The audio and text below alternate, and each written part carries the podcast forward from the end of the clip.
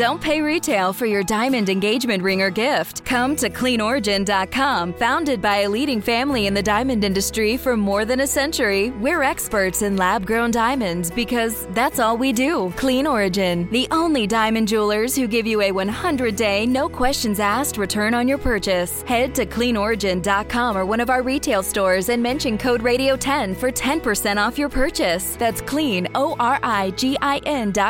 code RADIO10. A wild summer storm envelops a quaint Amish town in Ohio as a beloved wife and mother is tragically murdered. Person not responding. Did you know the person's breathing? I don't think she's breathing. They pull the covers back is when they seen the gunshot wound and the blood. The Amish just don't do things like that, and they were horrified that such a thing would happen. As detectives hunt down a killer, they quickly uncover a tangled web of salacious affairs and double lives. She met him online on a dating site under the name of the Amish Stud. Soon, raging emotions rival the intensity of the storm that masked a murder. The thunderclap, that is the key to this case. If the storm hadn't happened, more people might have died.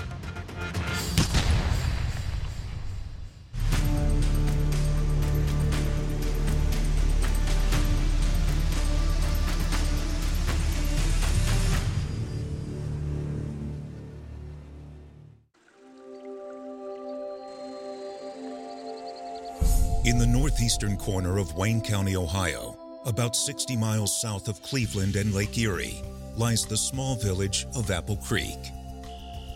There's a filling station with a little bit of a grocery there, and then there's also a Dollar General store. Just a very small town and small stores. It's more of a quiet, laid-back kind of area. The county is also home to one of the largest Amish communities in the U.S., The Amish don't like to live in really busy metropolitan areas. They like the country atmosphere where things are quieter and slower. Known for simple living, plain dress, and Christian pacifism, the Amish refuse to adapt to many conveniences of the modern world. They are very, very traditional, want to stick with the old ways. They want the community lifestyle where 40 people come together and build a house for their neighbor. What tourists see when they visit is horse and buggies. There are no vehicles, there's no television, there are no power lines. There were no computers, no internet, not really supposed to have any cell phones. But they do have a common phone mostly used for emergencies called a shanty. It was a community phone outside in a small little building that all the neighbors would use. There would be a voicemail there where you could leave a voicemail for whoever, and they could retrieve that. The only time their peace and quiet is disturbed is in the summer months, when the area can experience extreme weather changes.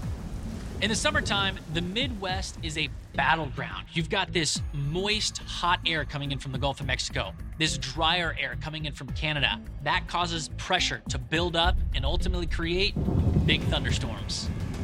There are violent storms with lots of thunder, lightning, and storm damage. We have a tremendous amount of rainfall. And on the night of June 1st, 2009, those powerful storms descend upon Apple Creek. The weather in Wayne County was particularly bad.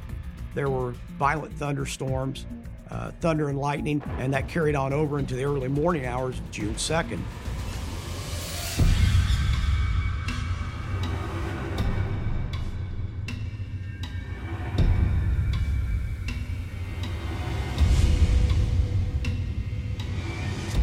After the storms have receded early the next morning, the Wayne County Sheriff's Office receives a shocking 911 call from a woman using the Amish shanty. Person not responding. Did you know if the person's breathing? No. Okay, you mean you don't know or they're not breathing? I don't think she's breathing. She says the person is her Amish neighbor, 30-year-old Barbara Weaver. Barbara Weaver was born in 1979 into a large, tight-knit Amish family in Wayne County, Ohio. They were members of Andy Weaver Amish, which is the most conservative group of Amish in America. They are very, very, very old school, very traditional, very resistant to any change, and it's like going back in time. Growing up, this was Barbara's way of life, and she loved it. Barbara was a very gentle, soft-spoken person. She seemed to really care about everybody. When she turned 18, Barbara entered a rite of passage called Rumspringa, when an Amish youth lives among the English or modern society to experience the sin in the outside world. And you make your decision whether you're going to stay in the modern world or whether you're going to come back and embrace the Amish lifestyle. Barbara's Rumspringa was pretty quiet, and she did become baptized and stay Amish. After her Rumspringa, Barbara took an interest in fellow Amish teenager Eli Weaver. Eli and Barbara knew each other from childhood. They went to the same church, they were in the same youth group, so they knew each other quite well. Eli was a very friendly, outgoing person, very charming and pleasant. Eli didn't waste much time before asking Barbara's father for her hand in marriage. One thing about the Amish is when they do get married and they say the words, "I do," that's for life until death doeth part. Divorce is almost unheard of in the Amish community. If one party would leave the other, they would most definitely be shunned and ostracized. Shunning happens when an Amish person steps outside the church and breaks a rule. It can be any degree of shunning, that you're just not allowed to participate in events, or everybody's just staying away from you, or you're physically outcast and you're not allowed in the community. The shunning is something that's done as a way of showing tough love to the person and to ask the person to come back to the faith and to want to be right with God again. Both upstanding members of the Amish community, Eli and Barbara Weaver married on May 27, 1999. Their family grew quickly in the first 7 years as they welcomed 5 children, and Barbara embraced motherhood. She really cared about them, and she wanted the best for them. She really wanted to take care of her family. To support them, Eli opened up a fish and tackle shop across the street from their home called Maysville Outfitters. He sold firearms, hunting supplies, fishing supplies. He was an outdoors person, so anything to do with hunting and fishing, he tried to get his hands on and sell it in his store.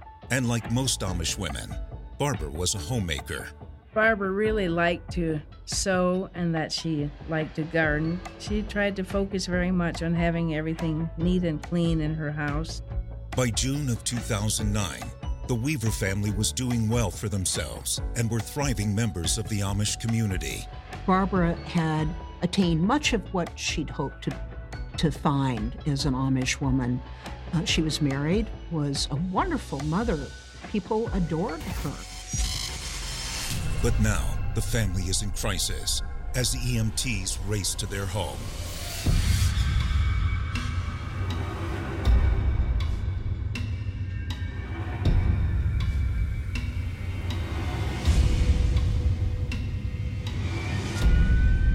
When the ambulance arrives, the Weaver children and the neighbor who called 911 are waiting outside. EMS went into the room where Barbara was in the bedroom. When they found Barbara, the covers were up. When they pull back the covers, they realize they're too late. She was deceased with a gunshot wound to the chest. They knew that something terrible, terrible had happened. As Wayne County detectives are called in, the residents of Apple Creek will soon realize that no one is safe from cold-blooded murder. And all of a sudden, the picture of the blissful Amish family life with 5 children has been shattered. And amongst them is a crafty killer who tried to use Mother Nature to cover up their crime. Some believe they thought the storm would help them get away with murder.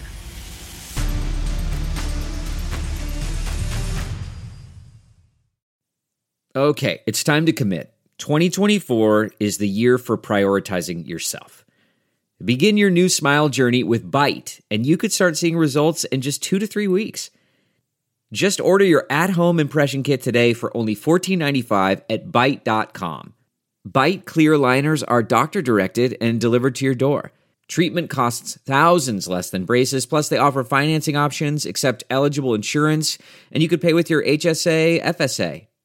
Get 80% off your impression kit when you use code WONDERY at Byte.com. That's BYTE.com. Start your confidence journey today with Byte.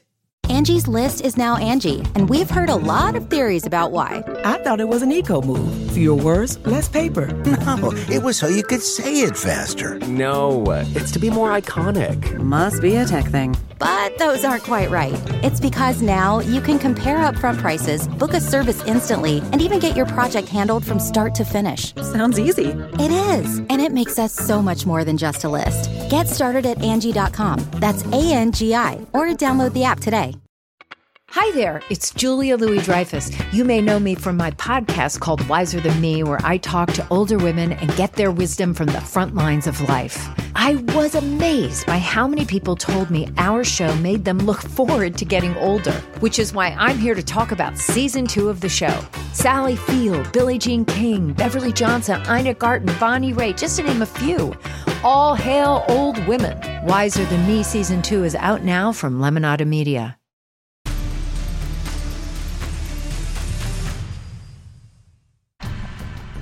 It's the morning after a June thunderstorm dropped almost an inch of rain on Apple Creek, Ohio, just south of Lake Erie. The lake has a strong impact on our spring and summer weather. You've got this large reservoir of moisture expanding our clouds higher up in the atmosphere. You get larger raindrops, and ultimately, the instability can create intensely strong storms. Now, Wayne County authorities have found the body of 30-year-old Barbara Weaver, a cherished Amish wife and mother of 5, shot in her bed. This is in an Amish community that is very close. These people are not only neighbors, they're family. So to have a family member like this shot and killed, it's frightening.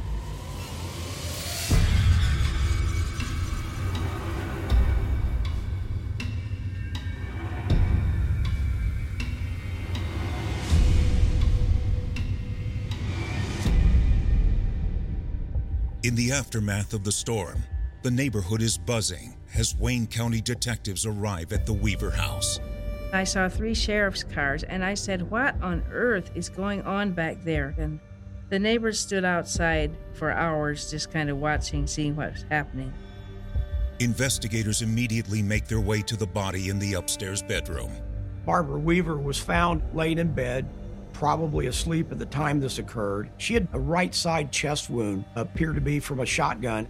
The fact there's no weapon there, there's no doubt this was a homicide. Detectives gather clues to figure out what happened. There was a pillow used during this incident, which is usually a sign that somebody was trying to muffle a gunshot sound. People think that'll muffle the sound. It actually doesn't, but it catches the unburnt gunpowder, which we call stippling. We were still able to determine that it was a close-range shot because of the pillow. Detectives believe this was likely a personal attack. This is not a random shooting. The suspect had gone to all the trouble of trying to muffle the shot, commit this crime, and leave. So this was the intended victim. This was intentional. And nothing points to a robbery being the motive. There was money on the counter. The money downstairs in the basement was never touched. So you start eliminating different scenarios, a home invasion, a robbery, a theft, or anything like that. Investigators scour inside and outside to find how the shooter got in. There was no signs of any forced entry into the residence. That could tell us that someone had keys, or the door was left open intentionally, or that they just didn't lock their doors. They hope the recent storms may have caused the killer to leave a clue. With the rainfall, there's always a chance you might have some muddy footprints inside the house or a shoe impression on the outside of the house. Nothing like that was discovered. But based off of the evidence they do have, detectives have a good idea of the killer's mindset. When there are 5 children in the house, as well as your intended victim, that rises to another level. So it's tells you a very lot about your suspect. As CSI continues to process the house, detectives speak with the Weaver children and the neighbor who called 911. The neighbor is still shaken as she walks them through that morning. She tells police that shortly after 8 a.m., the Weaver's 9-year-old son showed up at her door, panicked about their mother. Barbara Weaver loved to get up early in the morning, and the children started, filtering downstairs, and they couldn't find her. They had gone into her room to wake her up, and they saw there was blood. They were just horrified. They called the oldest boy to come in, and then he decided to go for help. The neighbor tells detectives that she knew Eli had gone fishing that morning on Lake Erie, so she hurried over there. The neighbor looked at Barbara, and she knew she was dead. That's when she went to the shanty to call 911. Detectives speak with Barbara's son next, and he says that he'd slept in the living room the previous night because of the raging thunderstorm. The 9-year-old boy believed that his father had come in around midnight, showered and gone to bed, and he knew his father was leaving early to go fishing, and he was being picked up by a friend at 3 or 3:30 in the morning. Investigators asked him if he saw or heard anything strange. During the night, he said he heard a huge thunderclap. He assumed it was thunder related to the storm, and he went back to sleep. Thunder is a booming sound wave. It happens when that lightning bolt heats up the air around it. It takes that air and expands it explosively fast. So from the distance, thunder maybe sounds like a rumble. But if that lightning strikes nearby, it is nothing but a loud clap. And that sound is amplified in Apple Creek. In Amish country, there are no high-rise buildings. There is nothing to kind of muffle or decrease the sound of thunder. And when a thunderclap hits, when lightning strikes, you'll feel it, you'll hear it. Investigators wonder if perhaps the thunder the boy heard wasn't thunder at all, but the shotgun blast. Unfortunately, the child isn't sure what time he heard it. The weather can hurt us when there's thunderstorms, especially ones with a lot of thunder and lightning. This can create problems for witnesses. A lot of thunderclaps, people just discount what may have actually been a gunshot. As police wrap up the crime scene, news spreads fast about Barbara, and the entire community is astonished. Crime is very rare among the Amish. This was just the third murder in 250 years among the Amish. So they were shocked.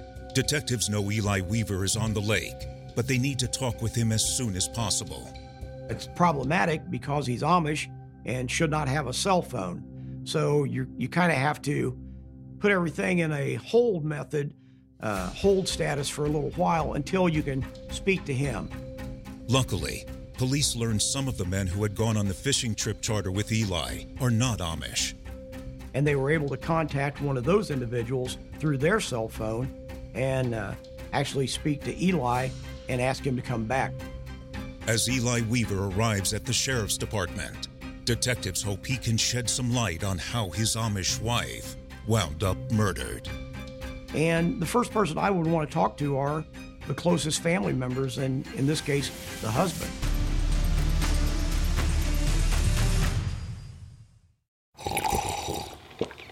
That's not just the sound of that first sip of Morning Joe. It's the sound of someone shopping for a car on Carvana from the comfort of home. That's a good blend. It's time to take it easy, like answering some easy questions to get pre-qualified for a car in minutes.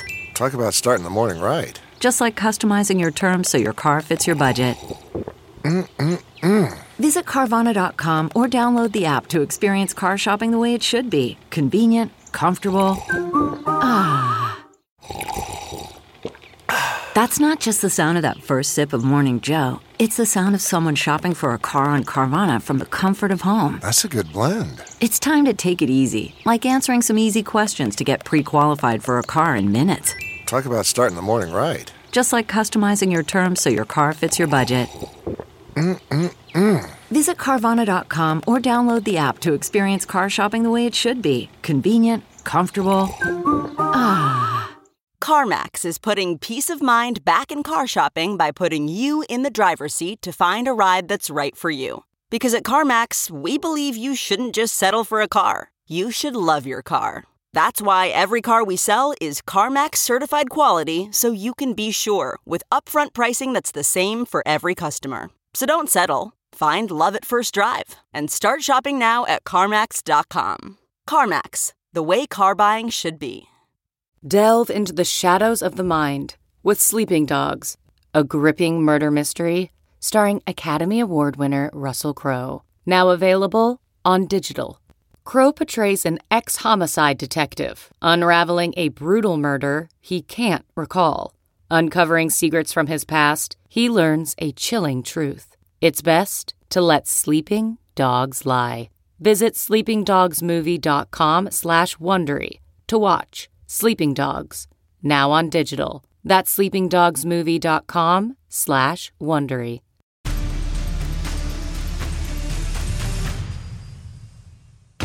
In June 2009, authorities in Wayne County, Ohio are investigating the murder of Barbara Weaver, a 30-year-old Amish wife and mother, found shot to death in her own home during a wild thunderstorm. Thunderstorms can basically occur anywhere across the country. And that night in Apple Creek, you had dew points in the mid to upper 40s, but you had enough instability left over from the storms prior in the day that still gave them fuel to create thunder and lightning that night. The only witness who heard anything was her 9-year-old son.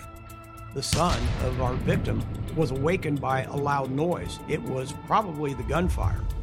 But given the storms and him being in a deep sleep, I can't imagine that he would have thought that there was anything other than thunder. Detectives are about to question Barbara's 29-year-old husband, Eli Weaver, who had left for a fishing charter that morning on Lake Erie at 3 a.m.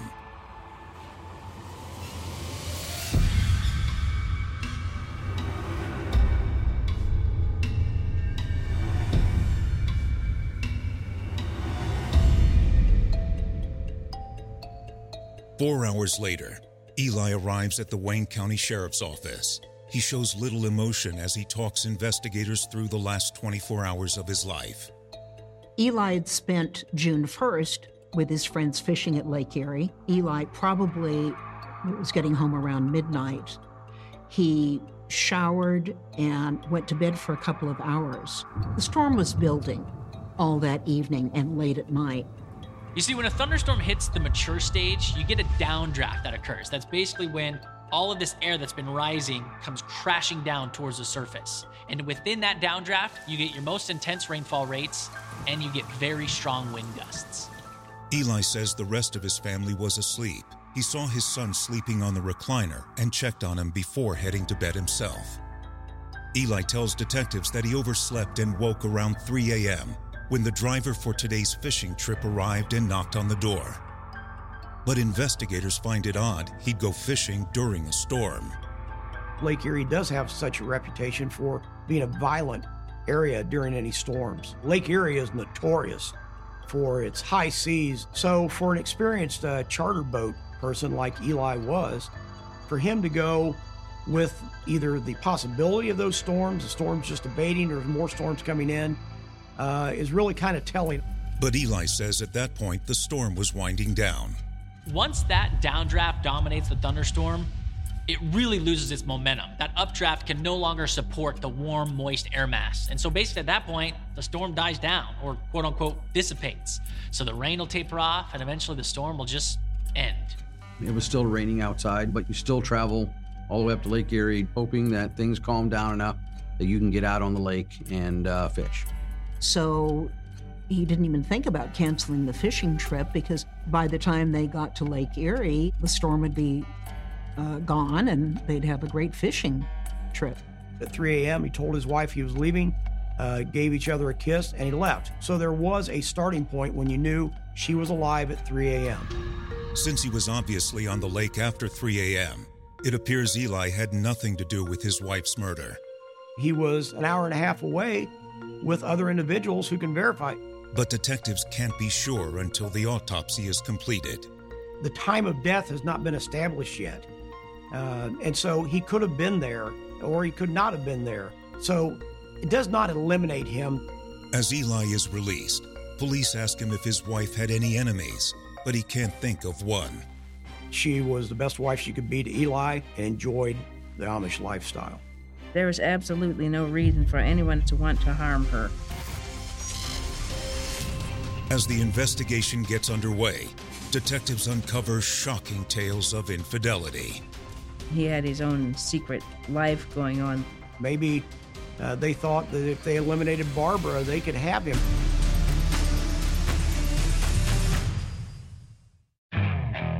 Okay, picture this. It's Friday afternoon when a thought hits you. I can spend another weekend doing the same old whatever, or I can hop into my all-new Hyundai Santa Fe and hit the road. With available H-Track all-wheel drive and three-row seating, my whole family can head deep into the wild. Conquer the weekend in the all-new Hyundai Santa Fe. Visit HyundaiUSA.com or call 562-314-4603 for more details.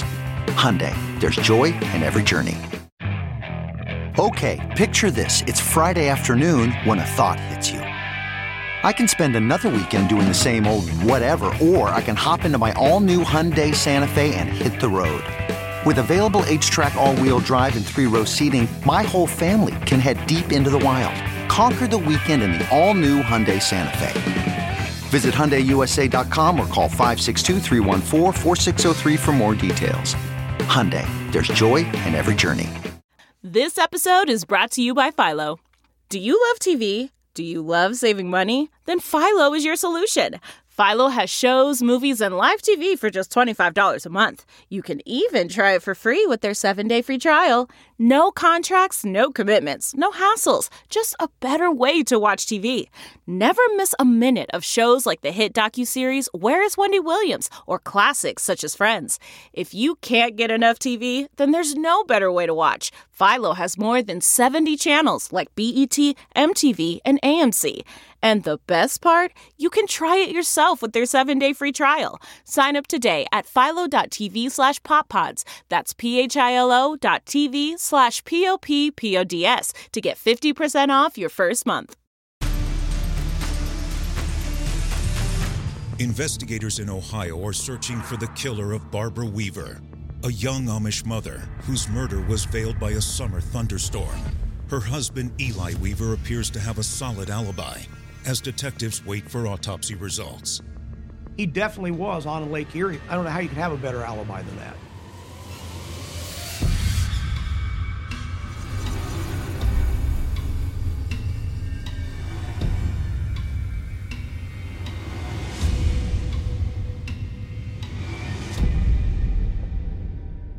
The following morning, detectives received Barbara's autopsy report.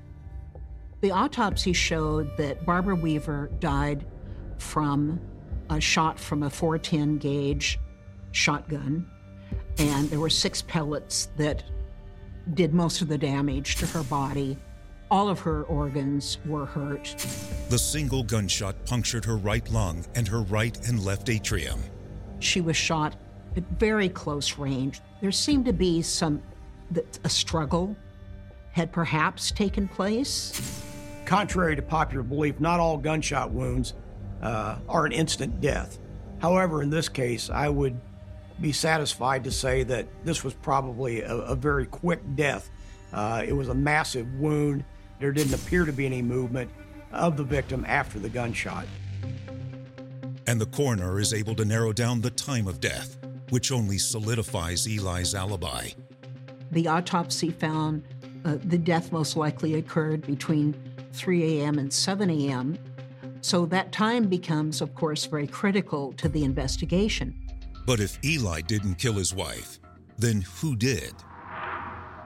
To widen their net, detectives talk with Barbara's friends and family and quickly learn that the couple's marriage wasn't as perfect as it appeared. This was not a blissful, peaceful marriage. There were problems.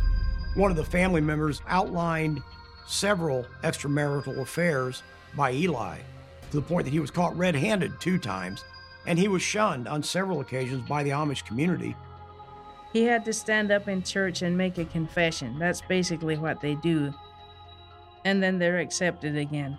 They say Eli's wandering ways started back during his Rumspringa. Because he was exposed to all this temptation, he just found it so irresistible that he decided just to keep doing it on the sly, even after he was a member of the church, because it had such a hold on him. He had his own secret life going on.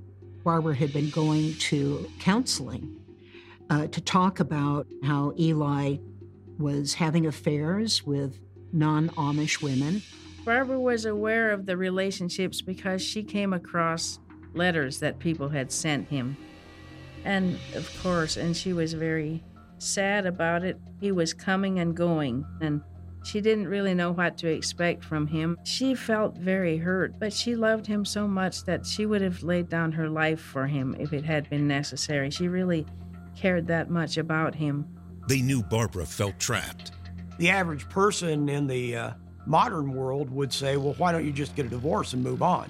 You have to realize the situation Barbara Weaver was in. She has 5 children with Eli. Eli is the sole wage earner for her, and divorce is not a readily available option in the Amish community. And where is she going to go?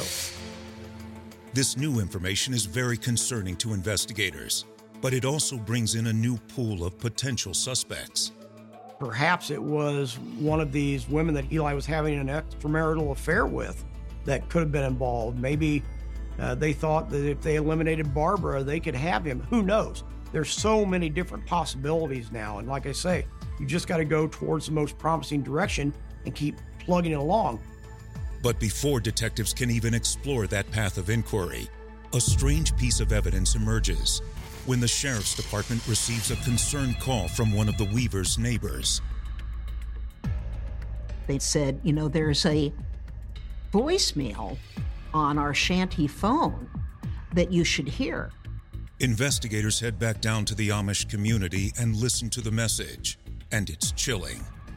Saying that, Eli, you can run, but you can't hide. Obviously, we got the wrong person last night, alluding to that Eli was the intended target. It was a male voice on the phone.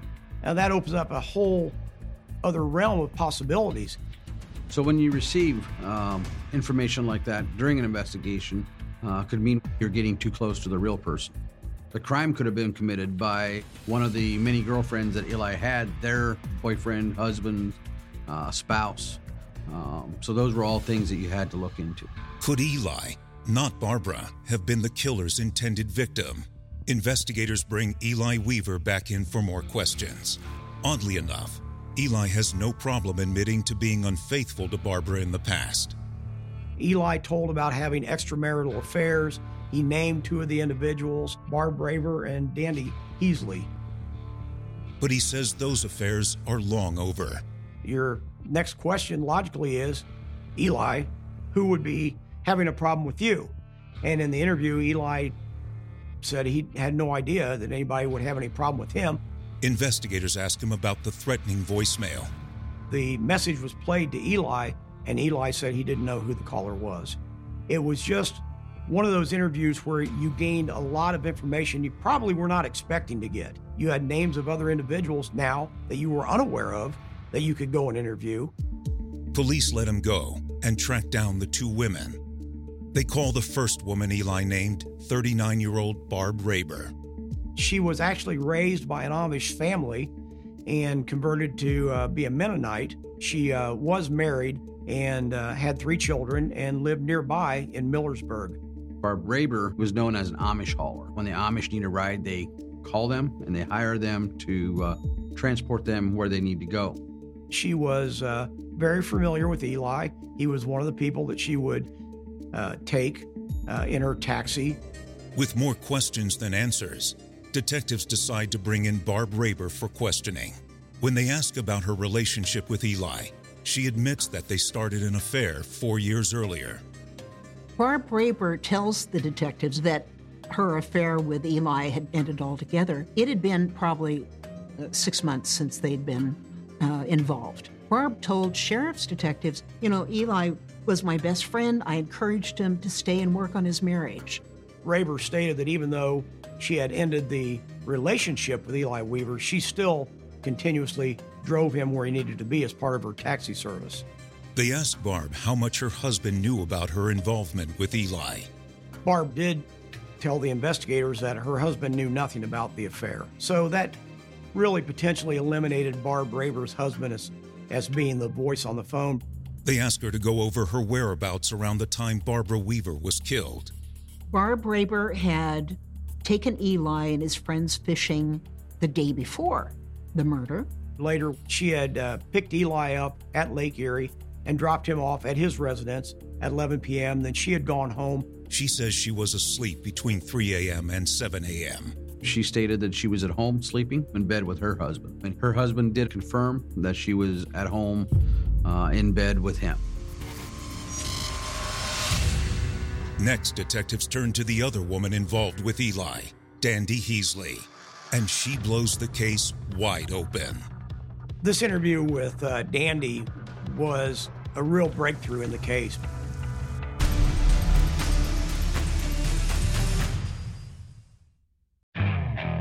Okay, picture this. It's Friday afternoon when a thought hits you. I can spend another weekend doing the same old whatever, or I can hop into my all-new Hyundai Santa Fe and hit the road. With available H-Track all-wheel drive and three-row seating, my whole family can head deep into the wild. Conquer the weekend in the all-new Hyundai Santa Fe. Visit HyundaiUSA.com or call 562-314-4603 for more details. Hyundai, there's joy in every journey.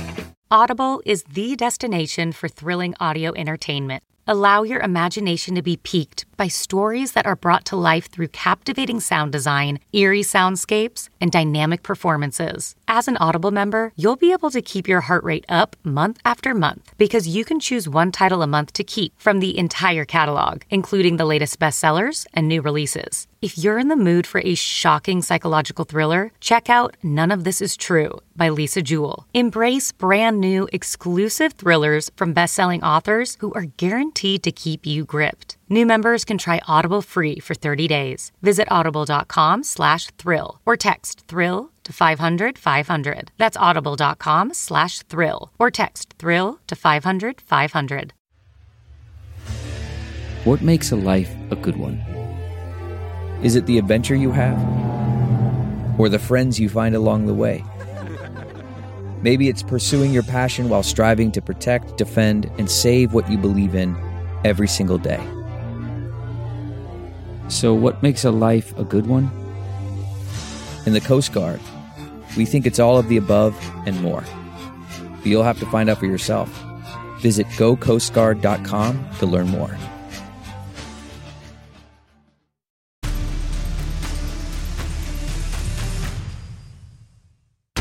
Detectives in Wayne County, Ohio, investigating Barbara Weaver's murder, believe it's somehow connected to her husband Eli's long history of infidelity. Unfortunately, a raging summer thunderstorm helped the killer conceal their crime and get away clean from the scene. A clap of thunder typically registers at 120 decibels. Now think about that. That's 10 times the sound of a jackhammer.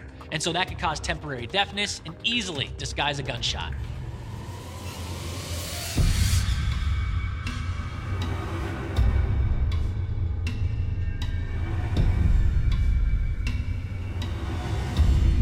After Eli Weaver's former lover Barb Raber's alibi is confirmed by her husband, detectives meet with the second woman he named, 25-year-old Dandy Heasley.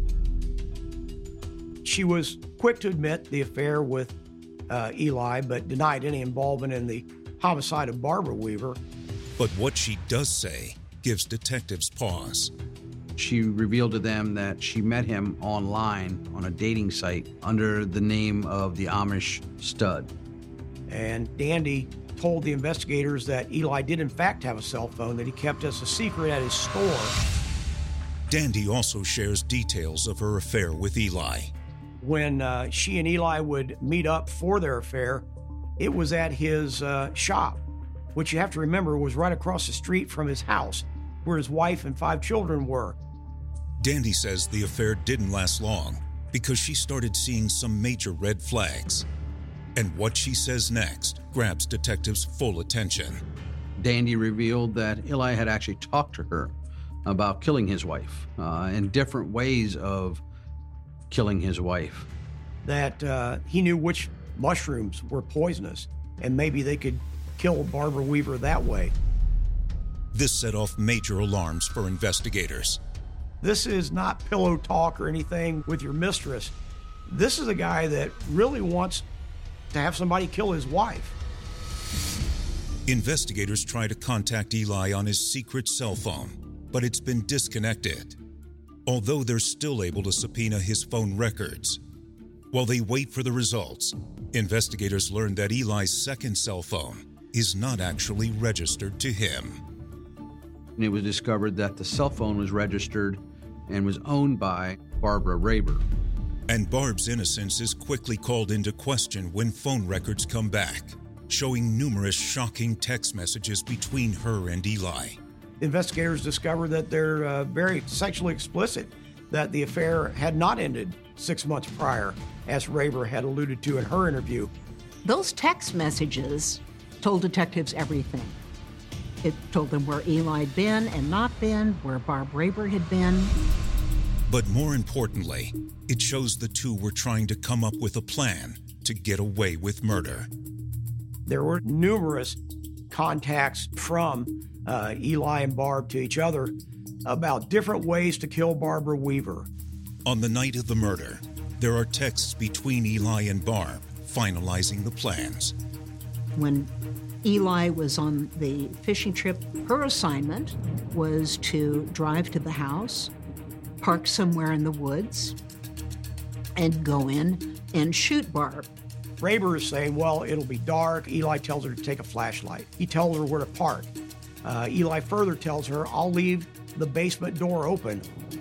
Eli gave Barbara Raber the means and the method of how to kill his wife. Around 3:30 a.m. on June 2nd, there's one final exchange between them. There was a text message from Barbara Raber to Eli saying it's done. She told him to get rid of the phone and not give his phone to the police, that she would get him another one. The pieces of the puzzle have all fallen into place. On June 10th, just a week after the homicide, both Barb Raber and Eli Weaver are arrested for the murder of Barbara Weaver. The Amish community was just rocked by the fact that Eli Weaver, who'd been shunned several times and was taken back, and Barb Raber, who was a valued member of the community, have done this horrible homicide. And when detectives search Barb Raber's home, they don't find the gun, but they do find more revealing evidence. They seized her cell phone and her computer, and when searching the computer, they found 841 searches on how to kill someone. That shows your intention. That shows purpose. With the two lovers in custody, will they hang together as a united front or turn against each other to save their own skin? It was easy for him to turn against Barbara. She went on to say that everything was Eli's plan and that she carried it out for Eli.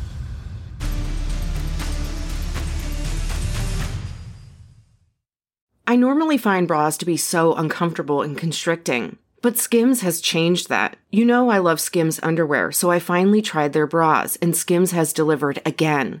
Skims bras are worth the hype for the amazing shape and support they give, but what I wasn't expecting was how comfortable they are too. I've tried so many bras in the past, and the main issue that I have is that they weren't supportive enough, to the point where they felt slouchy. I love my Skims wireless form bra because it's so comfortable and supportive. The older I get, the more I care about actually being comfortable in what I wear every day. And with my wireless form bra, I no longer have to sacrifice my comfort for the support I need.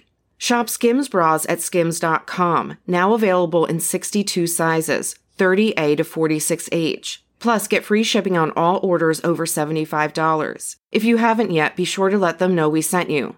After you place your order, select podcast in the survey and select our show in the drop-down menu that follows.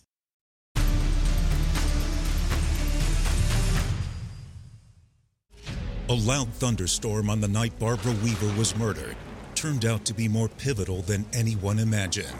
Weather played a huge role in this case. It set the stage for murder and gave Barb the cover she needed. The weather certainly aided her to be able to get to Barbara Weaver's room undetected and then leave undetected. Raber used the weather that night to help get away with this murder. Luckily, the only witness thought he heard thunder instead of the gunshot, which may have saved his life. So had the circumstances been different, the child probably would have heard that gunshot and could have been awaken from sleeping, and potentially we would have had more victims being harmed.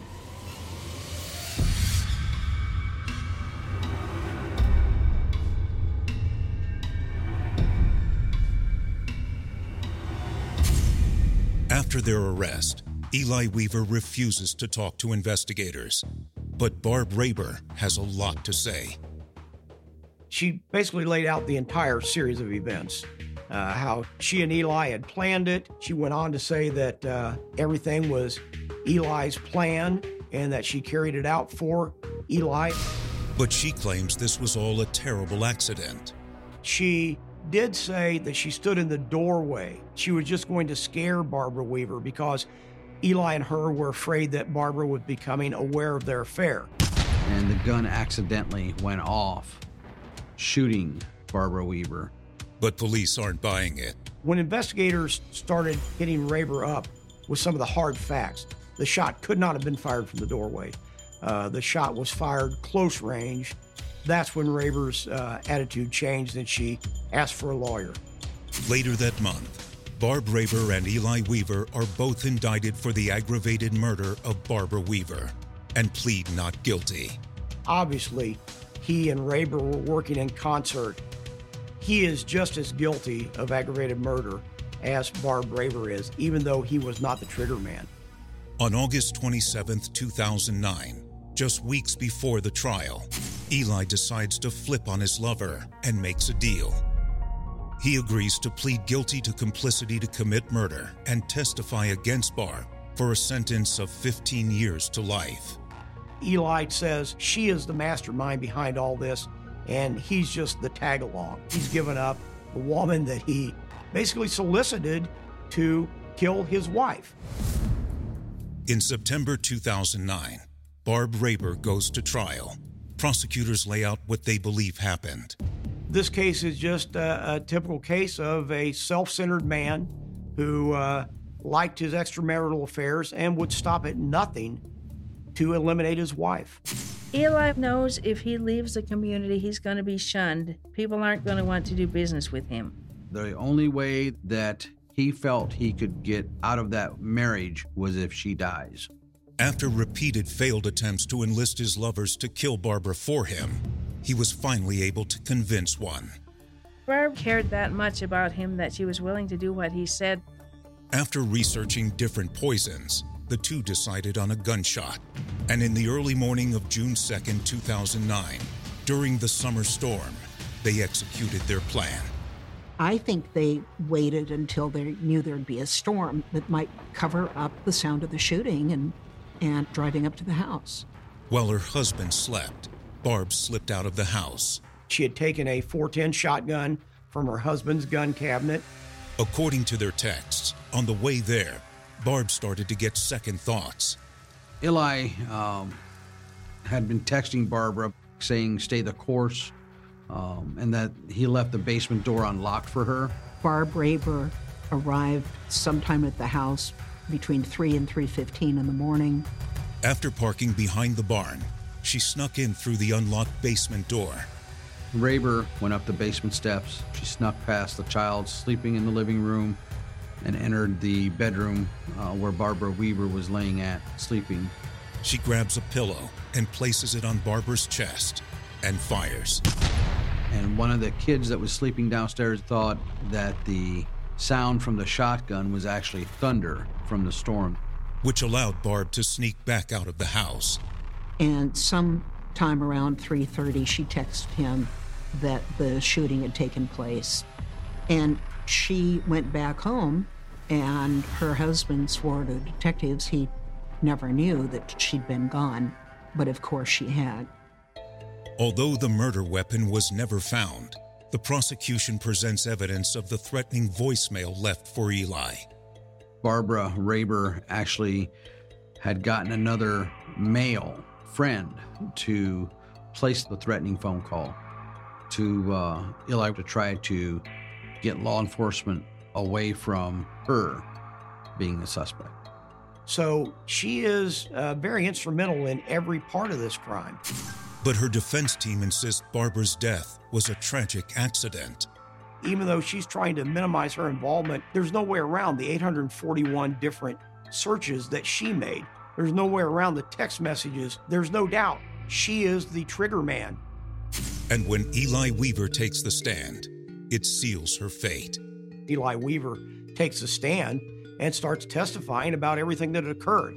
After a 3-day trial on September 19th of 2009, the jury comes back with a guilty verdict. Barb Raber was convicted on the aggravated murder charge and sentenced to 23 years in prison.